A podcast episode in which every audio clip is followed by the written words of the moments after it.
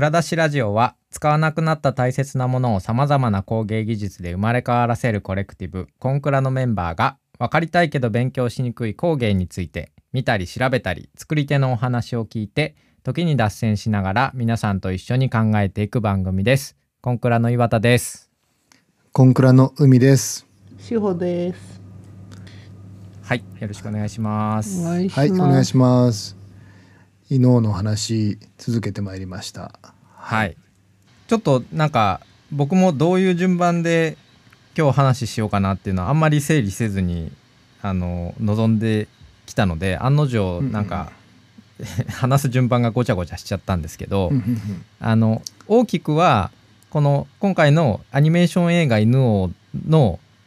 感想みたいなところ、感想っていうかこういうなんかテーマ性とか描かれ方とかあとまあその音楽とかダンスとか、そういうところだけでもなんか山ほど話したいこといっぱいあるんですけど、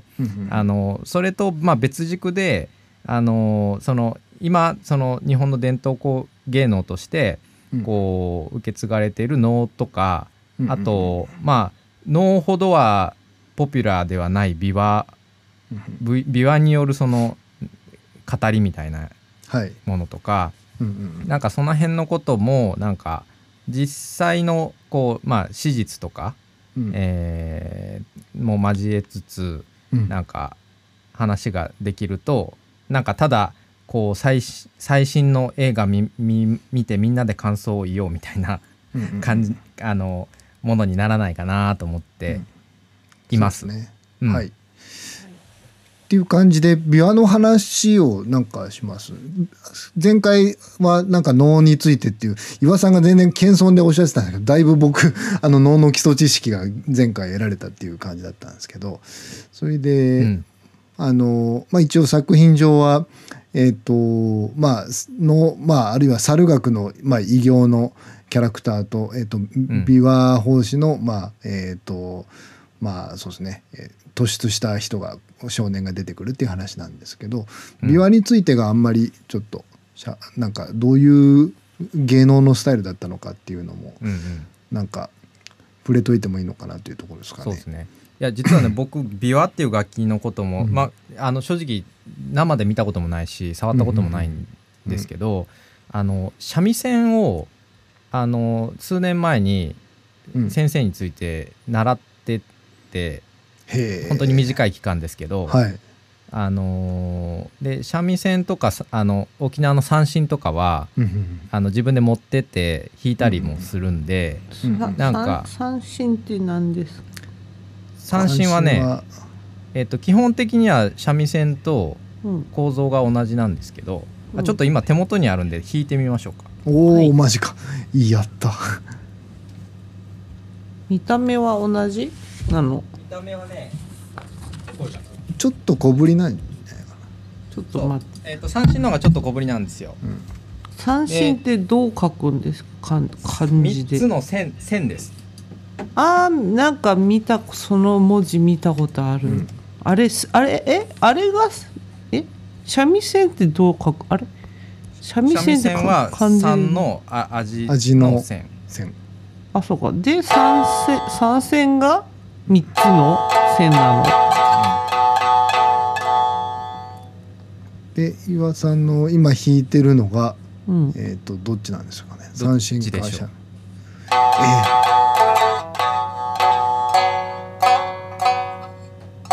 でこっちが三線、これ三味線です。でこっちが三線です。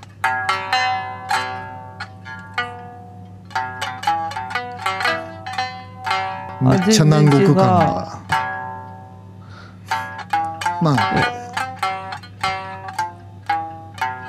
ちょっと全然うまく弾けないですけど、なんて言うんですか、ドレミファソラシドっていうのって音階っていうの、違いますか？違う。音階、まず三味線っていう楽器が、僕もこれ琵琶のこと同じ、和楽器なんで、琵琶が三味線と、ルーツ的には同じなんだろうなと思ってたら違って、違うんだ。そう、琵琶は7世紀とかに、大陸から来てるんですね、うんうん、おそらくルートとしては朝鮮半島を通って、うん、まあ、あの九州とかあたりからこう入って大和朝廷に行ってぐらいの多分流れだと思うんですけど、うんうん、三味線はもっとだいぶ後で、うん、桃山時代ぐらいとかだからもう今の犬王の時代よりもっと後なんですよ。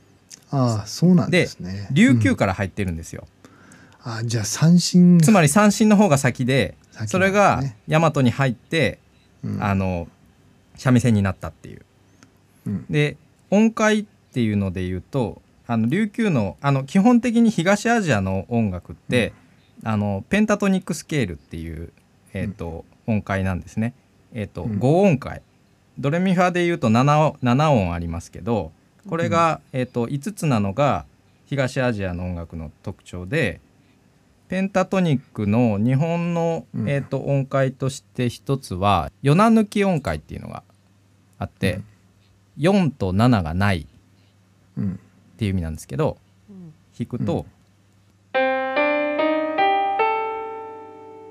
で夜な抜きっていうのが基本で、琉球は二路抜き、2番目と6番目の音がない、うんうん、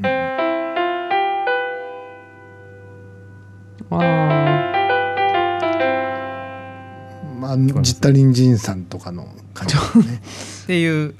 があるんですけど、うん、僕も、まあ、その程度の知識っていうか、うん、知識ほどのことでもなくて、なんかイメージぐらいのことなんですけど、うん、があるので、まあ、琵琶の音色っていうか、うん、琵琶で出せる音階っていうのも、まあ、この三味線で弾いた時に出せる音階と似たようなものなのかなと思ってたら、まあ、さっき言ったようにルーツが違うんですよね、うん、結構。で弦の数も弦の数も違いますね、うん、まあ、三味線三線はもう文字通り3本ですけど、はい、琵琶は5弦ですね。5弦か4弦、ね、4弦か5弦かどっちかで、ただね、弦はねシルクなんですけど、うん、シルクをこう寄って、うんうん、かなり寄って、で、うん、そこにウコンに浸して虫に食われないように、なんで黄色いんですけど。ああ、そういうことか、うん、それは三味線と琵琶は同じ共通なんですけど、弦はウコン、ターメリックですかね。そうですね、そうです。黄色はそういうことがあったんだ、うん、知らなかった。ただ大きく構造的に違うのがネックの部分、うん、はい、ギターでいうネックの部分なんですけど、はい、三線とか三味線って、フレットがない、うん、ネックなんですね、うんうんうん、ギターとかだとこうフレットって鉄の金具が入ってて、そこに、うん、そこの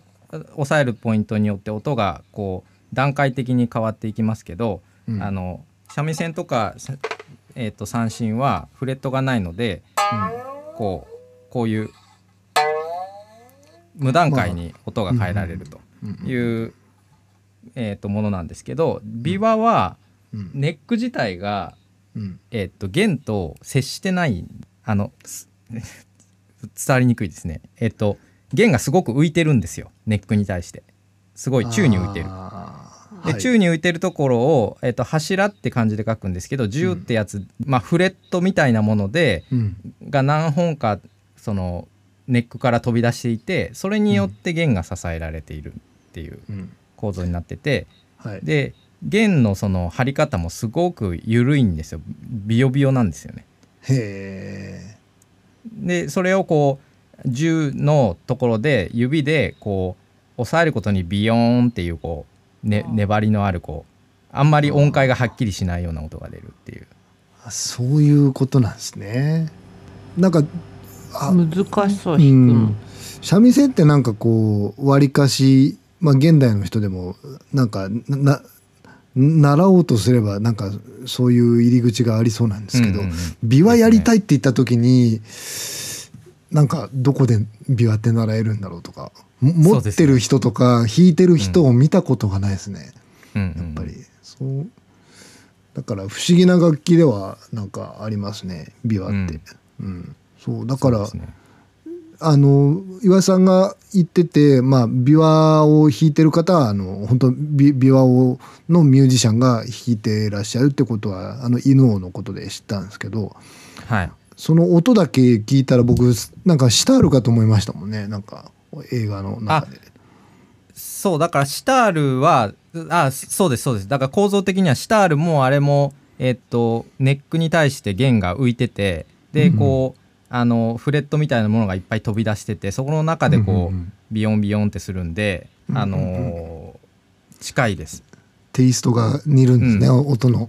でやっぱりその起源をたどるとそのペルシャとかがでリュートっていう楽器があっておそらくシタールとかも先祖が同じなのかもしれないですけど、なるほど、まあどんどん東アジアの方に渡っていって、うんうん、まあ琵琶になっていったっていうルートがあってで西に行くとそれが、まあ、ギターとかマンドリンとかっていう楽器になっていて、うんうん、確かになんか仏像じゃないけどなんて言うんだろう、なんかこうそういう宗教画とかに琵琶の絵は出てくるけど三味線っぽいよりはどっちかっていうとあの琵琶のなんかこう形弾いてるなんとか天女みたいなの、うんうん、あの弁財天とかですよね。そう、うんうんうん、はやっぱりリュート寄りですよね、なんか、うんうん、のビジュアルも、うんうん、そうなんだ。重そうですしね、なんかこう全然見たこともないし、うん、なんか分かんないですけど、うん、三味線なんかよりはであれをやっぱこうちゃんと今に伝えてる人がいるんですよね、琵琶に関しても、うんうん、そうなんですね。全然その知らない世界なんで 今言ったのも僕琵琶見てないのでなんか本とかで見た知識で話してるだけですけど、いやそうだからあのなんか すごいこう琵琶の演奏とかを聞くと、うん、あの音程があんまり聞こえないっていうか、うんうん、あのバチで叩くアタック音はすごく聞こえるんですけど、うん、あんまりこうメロディー的なものが見えてこない感じが、うん、めっちゃありますね、うんうん、そこがすごいぼんやりしてるんですよね、三味線とかにと比較すると、うんうん、リズム楽器にやっぱ近い感じはしますよね、うん、すごいそんな感じがしますね、うん、やっぱしゃべるように歌うようになんか言ってまあうん、愛の手でなんか琵琶を弾いてるぐらいのそんなやっぱイメージがありますけど、うんうん、だからなんかその楽器がその盲目の人が語りをするために、うん、なんかだって別に盲目である必要がないっていうかっていうと言い方あれですけど、まあ、なんか別に誰でも弾けるわけだし、うん、語りも覚えればできるはずなんですけど、うんうん、なんかそれがなんか盲目の人たちの一つのその職業選択のなんとか、うん、なんていうかね一つになってたっていうのもなんか面白いなと思って、うんうん、そうですね、うん、で琵琶法師ってなんかあの耳なし法一とかありますけど、うんはい、なんか僕あの琵琶法師で多分存在を知ったのが、うん、多分ですけど手塚治虫のドロロっていう漫画に出てきたのを見たのが最初じゃないかなって気がするんですけど、あそうですか、うんうんうんうん、なんか目見えへんってことは本とかも読めへんのに物語を覚えて語るってすげえなと思ってたんですけど、あはいはいはいはい、うん、そっかドロロに出てきたかスルーした多分ね、うんうん、いやでもなんか手塚治虫の漫画だったはず、うんうんうんうん、でちょっとなんか今回のねその犬王のその造形みたいなこともちょっと前回の話でいろいろなんかなんでああなんだろうみたいなのできましたけど、僕こうやっぱり最初にもう映画見てドロロやんって思ったんですけど、うん、なるほど、うんうん、ドロロっていう漫画はお二人はご存知ですか？そうですね、百鬼丸っていう男の子と、ドロロっていう男の子の、うん私、うんうん、ちゃんと読んでないともうなんかパラミしかしてない、うん主人公の百鬼丸っていう少年青年は、父親がこう戦に勝って天下を取るために妖怪たちと契約をして、生まれる前の子供の体の部位を全部お前たちに捧げてやるから、俺に最高のその力をくれって言って、でその呪いが全部かけられた状態で埋め落とされたのが百鬼丸なんですよね。でそれがこう、捨てられたところを医者に拾われて、その医者が義眼とか義肢とかを作ってくれたって、一応人間の体はなしてるけど、実際の自分の本当の体の部位はほとんどないっていう状態で、百鬼丸はその呪いをかけた妖怪たちを退治することで一つずつ自分の体のパーツを獲得していくっていうストーリー。そういう意味で言うと完全に犬王はそうですね、なんか自分のカルマをなんか克服して体をこうなんか獲得していくような構造ではありますね、確かにね。なんかこれは多分意識していないはずはないよなと思うんですけどこれは古川英夫の原作がですけどね。最初の方は映画はなんか多分本当に琵琶を弾きながらなんか進んでいくんですけど、いきなりギターに変わる瞬間っていうのがあって、でその時点でさ、友名がそれなんだよね。で友名ってもともと友達に魚って書いて友名で、お父さんがその三種の神器を拾ったっていうか、こう水の、海底から引き上げて、で刀抜いて、そしたらお腹がちょきって半分に切れて死んじゃったっていうのがお父さん、その友名のお父さんなんだけど、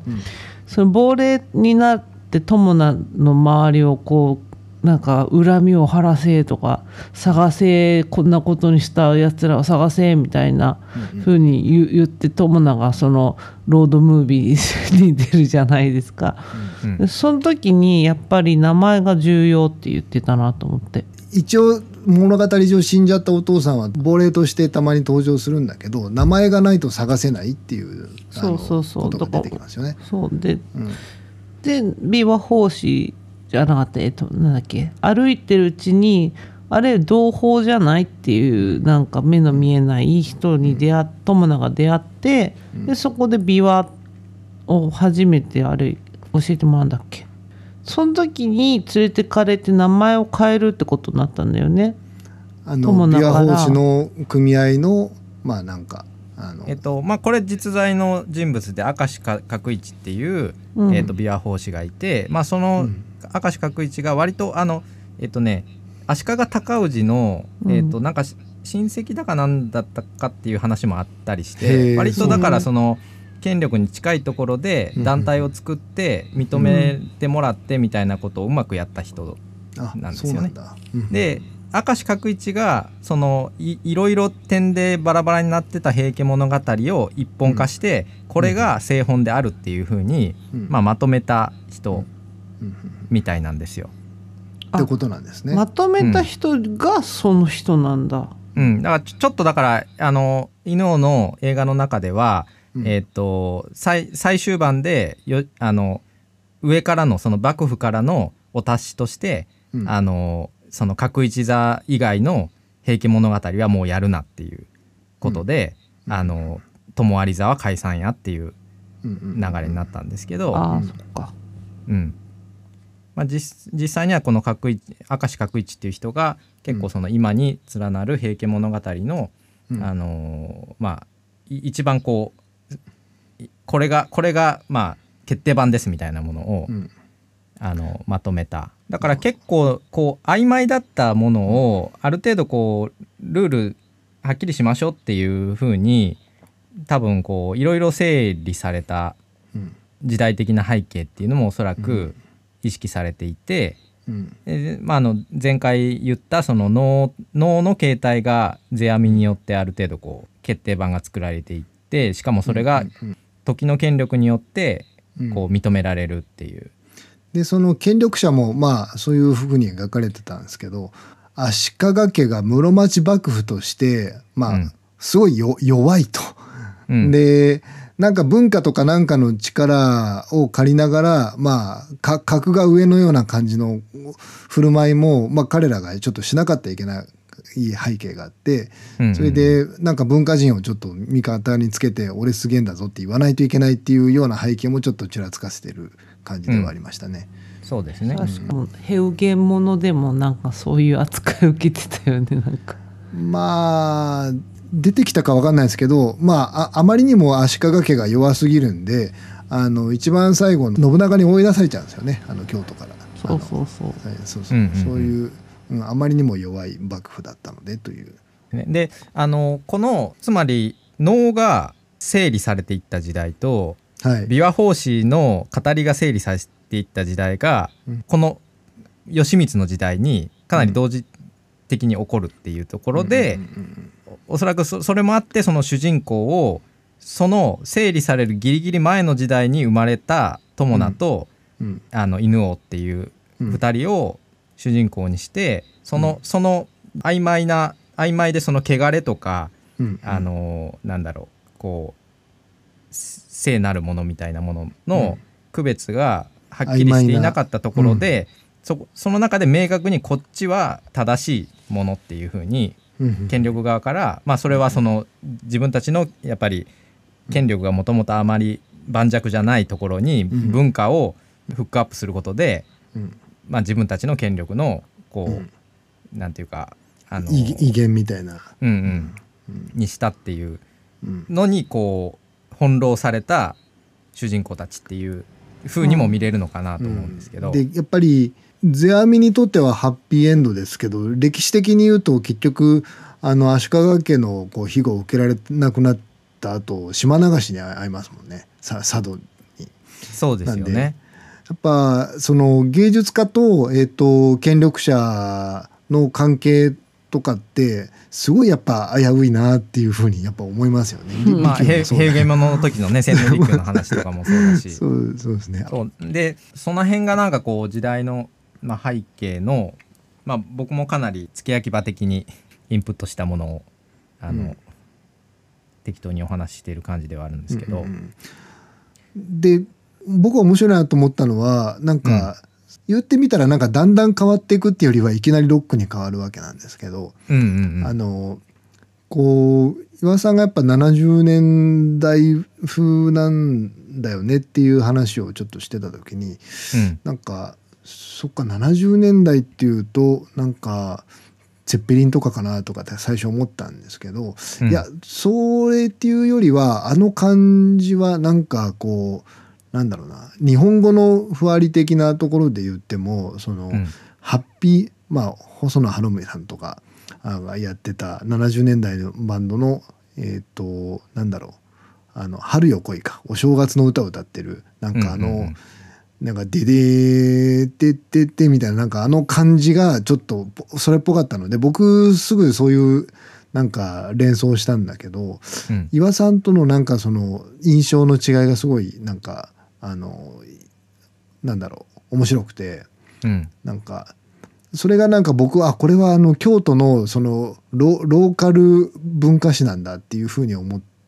たまあなんかそれが意識されてるかどうかは別にしても。うんなんかうん、岩さんはなんか違ったんですよね70年代。そうですね、僕がその友有の、演奏シーンで、うん、パッともうなんていうか想起したのは村八部っていうバンド、うん、70年代の京都で活動してたバンドとか、うん、その前身というか、まあ、メンバーも被ってる裸のラリーズって、まあ、実際見たことないんですけどね、うんうん、映像とか。いやまあ僕らもねなんかちょっと上の世代の話ですからね、うん、やっぱり学生運動とかとなんか並行してたような音楽の人たちって、うん、でなんかこれ結構映画で見るとこうシームレスに犬王の劇とつながってるんであれなんですけど、うん、実際古川英夫の原作を読むとはっきり分かるんですけど、あくまで琵琶法師である友名は、うん、琵琶法師として一人で犬王の物語をずっと語ってるんです。あ、そうなんだ。犬王は比叡座の能楽者として比叡座の舞台の上で平家の物語を語ってる。へー、だから、ね、うんうん、出会ってないの？いや、出会ってはいるんですよ。当然出会っているから友名は犬王から自分の生い立ちの話を聞いて、うん、それをいろんな人に伝えねばっていうことで、うん、犬王の語りをする。で、うん、犬王は父親の、まあ、欲望のために自分が平家の亡霊、まあ、もっと細かく言うと平家のその、うん、みんなに知られてない話を集めた琵琶法師たちの亡霊が自分にまとわりついてて、うん、でそれが自分がそいつらの話をしてあげることでそれ一つ一つ成仏していくらしいってことに気づくっていう犬王。だから犬王は平家の物語を語ってあげることで平家の亡霊たちを成仏させるし、友名は犬王のそういう生い立ちを語ることで、犬王のつきものを取っていく手伝いをするみたいな、なんかそんな対比なんですけど、それが割と映画ではこう2人が一緒にやっているっていう感じの描かれ方になってるんですけど、確かにちょっと説明されて分かるところですね、そこは。最後だけなんかでも僕の物語はもういいからって友名が言うよね。そうそうそう、あれです。あれが原作ではこう前編にわたって別々に語られていくっていう感じなんですけど、なんか音楽の形態のところでいくと、だから友有の演奏はすごいそういう60年代から70年代にかけての日本語をどういう風にロックのグルーブに落とし込むかっていう実験がされてた時代の日本語のロックの、音色なんですけど、その後こう犬王の舞台になってくると、もう完全にクイーンになっていくっていう、まあそうですね、スペクタクルな、なんか感じになってきますよね。で、僕なんでロック選んだんかなと思って、正直、多分見る人が見たらなんか古臭いなって思うかもしれないなと思うんですよ。その、現代的な描かれ方にすることで能みたいな分かりにくいと思われているものをポップに、いろんな人が楽しめるように見せるっていうことで言えば、音楽のジャンル的には例えばその前回のお話で映像研のオープニングの話とかありましたけど、あと、湯浅監督のでいくと「デビルマン・クライ・ベイビー」ってネットフリックスでやったシリーズとかは川崎が舞台でラッパーが狂言回し的なポジションで結構ヒップホップが重要な、結構激しいアニメでしたね、あれ。まあ要素として出てきたり、割とその別になんかロックっていうなんか音楽のなんかジャンルにはそんなになんかなんていうの執着がある作家ではない人ではないっていうとは思うんですけど、なんでこれをロックっていう形態を選んだのかなっていうのはなんかちょっと疑問だったんですよね。で、僕がちょっとそのロックっていう音楽を使ったことに、関して想起したのが、もうこれかなりなんていうかこじつけレベルなんですけど、そのテーマの中で汚れを抱えた人が、まあ、その汚れを取っていって美しいものとして認められて、最終的にその汚れみたいなものから切り離されて、ストーリーとした犬王と友名っていうのが永久にその義満によって別れさせられてしまったわけですよね。で、なんかそういうその犬王っていう能楽師としては成功譚だと思うんですけど、それってでも一その若者としてのそのまあなんていうか友情とか連帯みたいなところで言うと、そこが断たれてしまったっていうストーリーラインがあると思うんですけど、なんかロックっていう音楽の歴史をこう振り返った時にどこにルーツがあるかって考えたら、まあいろいろ複雑にルーツはあると思うんですけど、やっぱりアメリカ大陸に特に北米に連れてこられたアフリカの、奴隷たちが作った音楽がベースになってて、綿花を積みながらコール&レスポンスするみたいな。で、まあ、最初にブルースっていう音楽がそういうとこから生まれるわけですけど、なんでその奴隷たちが音楽をやらないといけなくなったかっていうと、まあこれリロイ・ジョーンズっていう人が書いてる「ブルース・ピープル」っていう本とかに詳しく載ってたりするんですけど、特に北米に連れられた黒人たちの奴隷の主人っていうのは大規模なプランテーションを持ってる大地主とかだけじゃなくて、すごいある程度の中規模な白人とかでも奴隷を持てたんですよね、うんうん、だから他の例えば南米とかに連れて行かれた黒人奴隷とかに比べると言葉の自由とか、うんファッションというか着るものの自由とかが全て奪われて、うん、常に英語を喋ってないといけない、常にその西洋風の格好をしないといけないで、うん、基本的にもうなんていうか労働以外その、敷地から出たりみたいなことが許されないみたいな、うん、相当自由が縛られた状態に、うん、で、生活しないといけなくて、その中で、例えばアフリカの工芸品を持ち帰ることもできないし当然それを自分たちの手で作って物として残るようなものを作ったらそれは見つかっちゃうのでできないんですよね。だから白人たちに見つからないようにやれることって自分たちが体で持ち帰ってるその内側にある音楽しかなくて、でまあそこにまあ西洋の楽器とかも絡んでブルースとかジャズとかっていう音楽が生まれて、でそれがもう少し時代を下って割とこうポピュラー音楽としてリズム&ブルースっていう形になっていくと。でただあくまでこれは言ったらその室町時代の対比で言うと汚れた人たちがやっている音楽なんで、白人たちはそのまま汚れた人たちがやってる音楽を受け入れるわけにはいかないんですね。本当はめちゃくちゃなんか楽しそうで聴きたいけど、まあレースミュージックとかでその差別的な言い方もあるんですけど、それは黒人たちの音楽なんで白人が聴くものじゃないみたいな常識があった時にリズム&ブルースっていうのをそのまままあ言ったら言い換えて白人の音楽市場で売れる形にまあ変えたものがロックンロールであるっていう風に見ると、まあ単純にそうも言えないところはあるんですけど、ロックの初期にはチャック・ベリーみたいな黒人のミュージシャンもいるので、あんまり単純化できないんですけど、なんかそのまあアメリカのこの歴史で言うとそれは別に何か室町幕府みたいな権力者というよりは音楽産業とか資本主義みたいな大きいものに絡め取られて汚れてるってされてたものがいいとこ取りされて白人の市場に洗浄されて持っていかれるみたいな、うん、そっかバディ・ホリーとかエルビス・プレイスリーとかもそうかもしれないですかね、まあ、なんかエルビスの映画もなんかもうちょっとしたら公開されますけど、うん、ビル・ヘイリーとかですかね、うんうん、白人とかがロックンロールやってる、そうなんかだからそうなんか面倒くさい、うん、そういうところまで考えてしまって、だからいや確かにそういうところが暗示的にまあそれで言うと別に例えばそれがヒップホップだったりしても、うんうん、ルーツたどれば同じその黒人奴隷の話にはどうしてもつながるんですけど、うんうん、なんか今のリズム音楽っていうかポピュラー音楽から拾ってくればなんか全てその辺の歴史につながって気はするんですけど、差別と芸能みたいなのがこうテーマの一つにある中でなんでロックンだったんだろうなっていうのはちょっとそんなことを考えたり。なるほどですね。なんかちょっと今聞いて思ったのはやっぱその歴史を語るその自分語りっていうスタイルとのなんか親和性なのかな。でもヒップホップもそうか、自分語りだもんな、うんうんうん、でももう一つはやっぱり能のその世阿弥以降の、数年間というか数世代のところを見ていくと、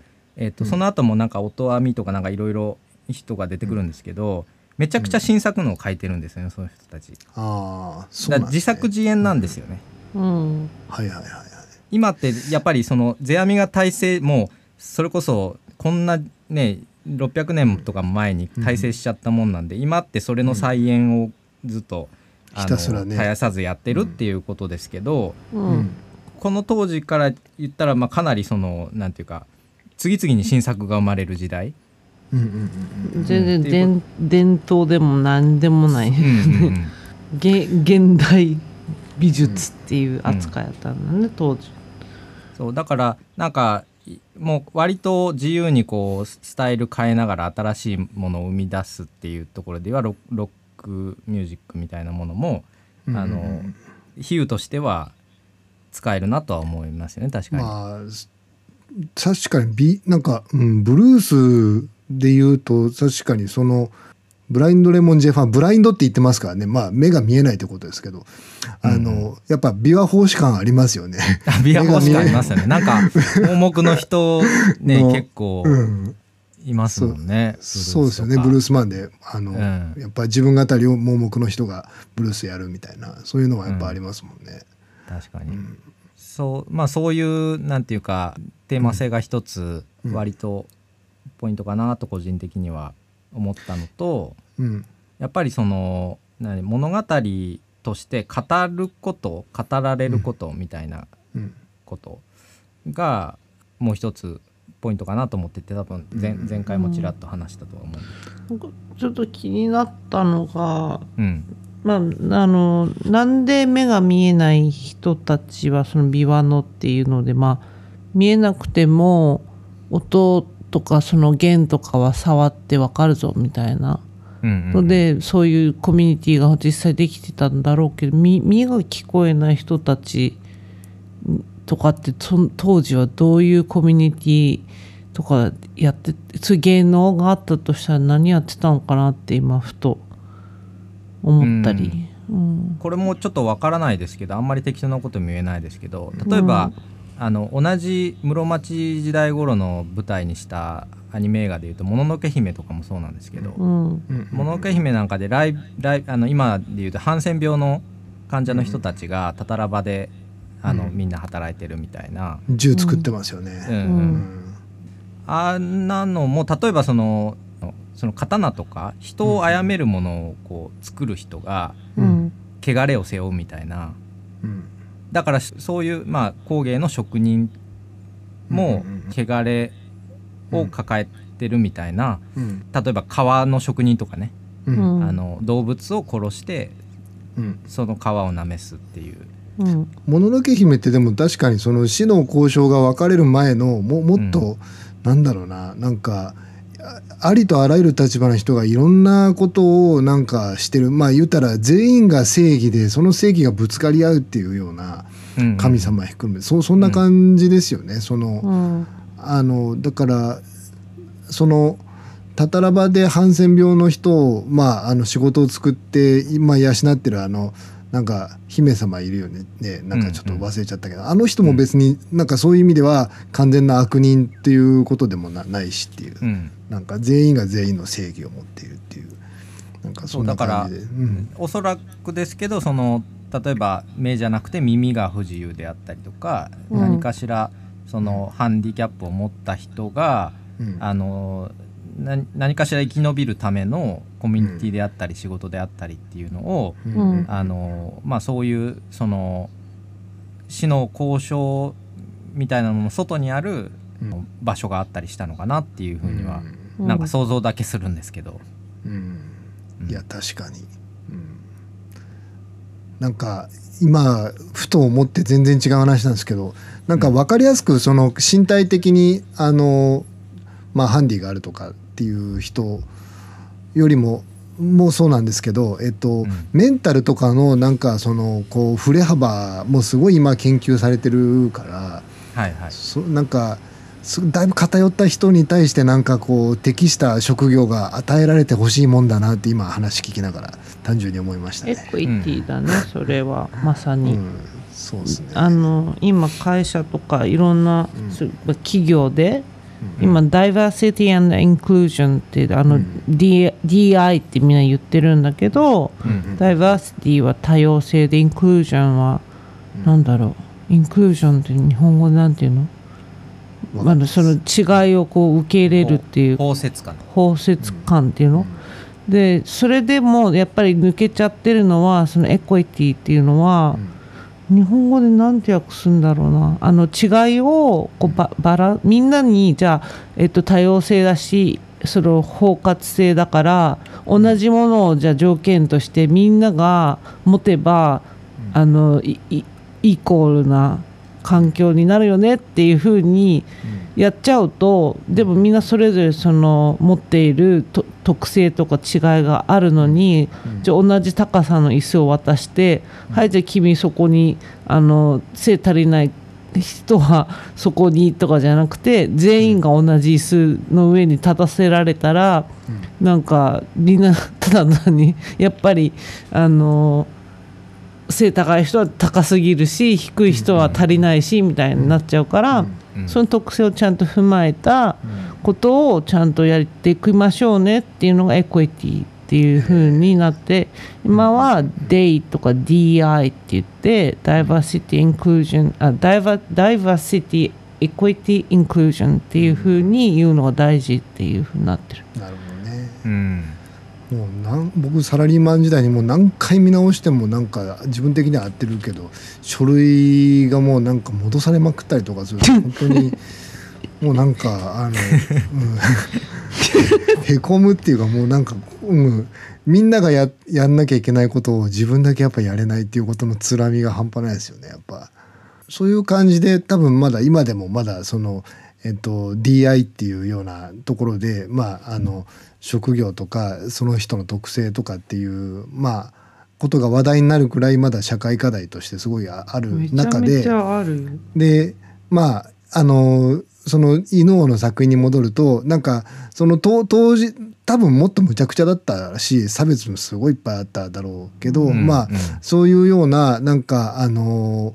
なんかこの人はこのポジション、この人はこのポジションみたいなことがなんか垣間見えるなんかところがちょっとまああるというか、まあ逆に差別がクソいっぱいあったからこそ、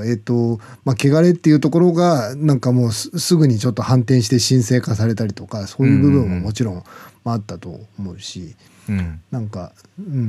そういう意味でなんか めちゃめちゃ それを、まあ、ある意味本当に現代の音楽でそれをやっているので、なんかちょっと時代感も盗作しながらちょっと見れてるっていう感じだったんですけど、いやーなんかそう考えるとすごい親近感でしかないけど、本当にいまだにずっと私なんで会社員やれてるんだろうってやっぱり思うし、社会でよく生活できるなって自分で思うけど、そういうこうなんていうのかな、やっぱり異形の人とかやっぱ言われるんだけど、自分で全く自覚ないし、なんかなんで言われてるかいまだによくわからないんだけど、湯浅さんの監督の主人公映像系がすごいやっぱ自分に重なって見えるとかって、ああいう人たちの居場所がテーマになんかなってんのかなってというふうに僕も思いつつ と言いつつなんですけど、はみ出た人がなんか芸術的ななんかポジションしか残されてないって考えるのもなんかまたつらみがあるというか、違うよね。それでそういう中でじゃあ自分語りをなんかこうはばかられずにどうしていくんだろうなっていうのをなんか僕やっぱ最終的に思ったっていう方法としてはさ、だからそれがさ音楽じゃなきゃいけないとか、ダンスじゃなきゃないとか、絵じゃないととか、なんかまあではなくて語るっていう、そのでアウトプットをするっていう大事さじゃない、それってフラットに言えば。そうなんですよね。でやっぱりそのまず2つ目的があって、悩みとかそういう抱えてるものって、その自分で外に出すっていう、こう声に出して伝えることで、実は頭の中で整理してて、その言った声も自分で聞いてるから、だいぶ頭の中でこう納得感というか、あ自分ってこういうことをこう悔しいと思ったんだとか、こういうことがあってこういう風な感情になったんだって整理しながらやっぱ結局喋ることになっちゃうから、でもそれってすごく浄化作用があると思う、気持ちの、まあ、そうですね。でなんかそれで京都コンテクストみたいなことでちょっと岩さんの話を聞いてから、まあ僕と塩さんで、京都の音楽、まあ、裸のラリーズからいろいろ聞いてたんですけど、まあ、京都のラッパーとか、まあ、要はそのなんていうんですかね、自分語りをどう始めるかっていうところで、その、ラップとかもまあ僕個人的にはもちろんなんかこうリズミックでなんか言ってることも気が利いてて上手い方が音楽としては全然効いてて好みなんだけど、なんかそうでなくてもラップをやり始めて何か語ってる人っていうのはなんかやっぱとりあえず聞いてあげようっていうような気も一方で起こるというか、それがうまくなくてもというか、なんかそういうのが働くのがなんかなんだろうな、こう上手い下手ではなくて、なんか自分のことを語り始める人に対して、まあ塩さんがちょっと今言ったことですけどっていうようなことになんかこう、まあパブリックエナミーのあれじゃないですけど、チャック D が言ってるあのストリートのあの CNN なんだから、うんうん、まあ、うん、別になんか芸術っていうか ただ報道の一部なんだっていうような、うんうん、あのまあことでもそういう視点もあれば、なんかあそうかそうかうんうんっていう風なあの耳を傾けたくも なるというか、うんうん、それ言ったらさ、今やってるポッドキャストもさ、それじゃん言ったら。これって全然芸術じゃないけれどっていうふうにやっぱこうやって語って相手が誰かが聞いてくれてるっていう場合で、反応もね一応もらってますからね、それで、うん、ありがたいことにそれってやっぱりこう何かしらの救いにはなってるなと思うし、うん、さっきは田さんがその作品とかいろんなのを見に行くようになったんだって、やっぱりこうアウトプットするからインプットが欲しくなるっていう、うん、それってやっぱりそのエクスチェンジだし、うん、なんかやっぱ自分の体の外に出したから逆にこうそれにスペースができてなんかいろんなものを入れられる心の余裕もできるんだよなと思って、さっき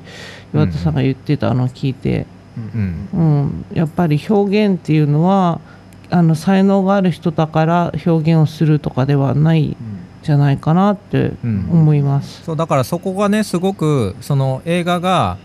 これ入れ子構造になってるのが、うん、友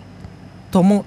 友一友あり、まあ、3つの名前がありますけどは、うん、結局自分のことが語ってもらえなかったから成仏できなかったんですよ、600年、うんそれが一番最初現代の京都のシーン映画出てきて、そこでまだ成仏できない友名が、うん、映画の最後やっと犬王にそれが発見されて、うん、成仏するんですよねそこで。 そうだよね。でそれってなんで成仏したか、僕らがこの映画を見たからなんですよね、うんうん、古川英夫が犬王の巻っていう小説を書いて、それを湯浅監督がアニメーション映画にして、でそれを観客が見たから、物語を語ったのを聞いたから、うん、初めて友名がそこで成仏ができたっていう。だから、うん、今のそのストリートの CNN みたいな話で言うと、うん、別にそのラップができるとか自分で表現ができるっていう人じゃなくても、誰かに語ってもらって、それが誰かによって聞いてもらうことで、うん、その人の存在証明になるみたいなのが、こう結局映画全体のこのなんていうこう、を全てこう集約してるものとしてあったので、うんうんうん、そうだよね、うん、面白いな、それはね素晴らしいなと思いました、うんうん、まあっていう感じ、そんなわけで、まあ、いろいろ拾えました、犬王から、はい、たくさんのことが、はい、ちょっとネタバレいっぱいした気がするけど、やっぱり犬を見たいと思う人は絶対見てほしい、うん、なんかストーリーだけじゃなくて、うん、絵っていうんですかあれ、アニメーションだからその、ね、映像の気持ちよさとかね、そう、うん、あとキャラクターデザインもすごいし、あと、うん、衣装がすごい面白いなと思って、うん、まあ好みは分かれるっていうのは断ってはおきたいんですけど、まあ、まあ、見てもなんか損はしないなって思います、うんうんうん、というわけで また、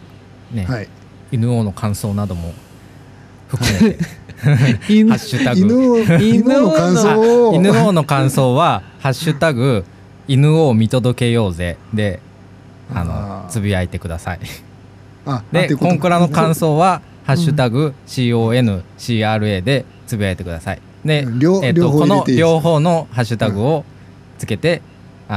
犬王の感想をつぶやくのをおすすめします。確かに嬉しいな、ね、そっか、見届けようぜ、確かにキーワードだったね映画の中でもね、うん、そうそうそう、ってことはもう見届けられないものが多いんだなって思いました。そうだね、あと、うん、でも本当見届けってすごい不思議な言葉だね、うんうん、だってさ英語だと見届けるってなんて言うんだろ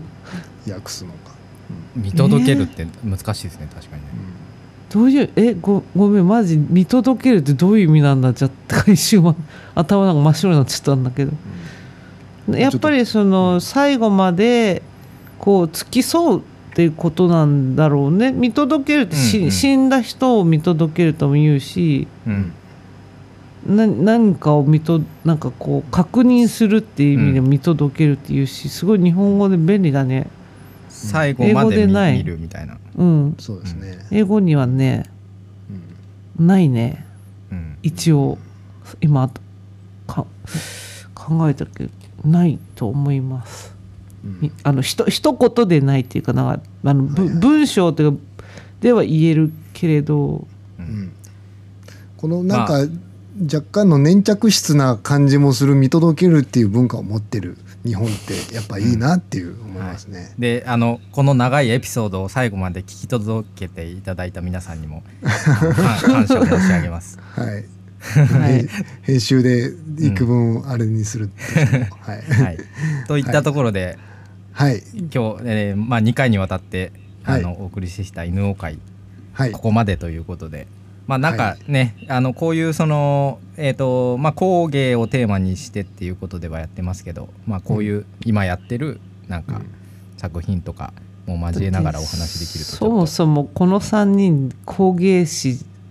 の勉強したのってなんていうの、海くんぐらいじゃん言ったら、うん、なんか、まあ、でもやっぱり共通点が音楽が好きとか映画が好きとか、うん、アート好きとか、なんかで工芸が好きっていう共通点で集まってる3人で、うん、実は専門家ではないから、そうだからあんまりもう完全に工芸の話しかしないでくださいって言われたらちょっと困るよね確かに、うん、そう思いますっていう感じで今日も、はい、という感じで、はい、またいろんな話していきましょう。はい、はいはい、ありがとうございます。はい、ありがとうございました。はい、ありがとうございました。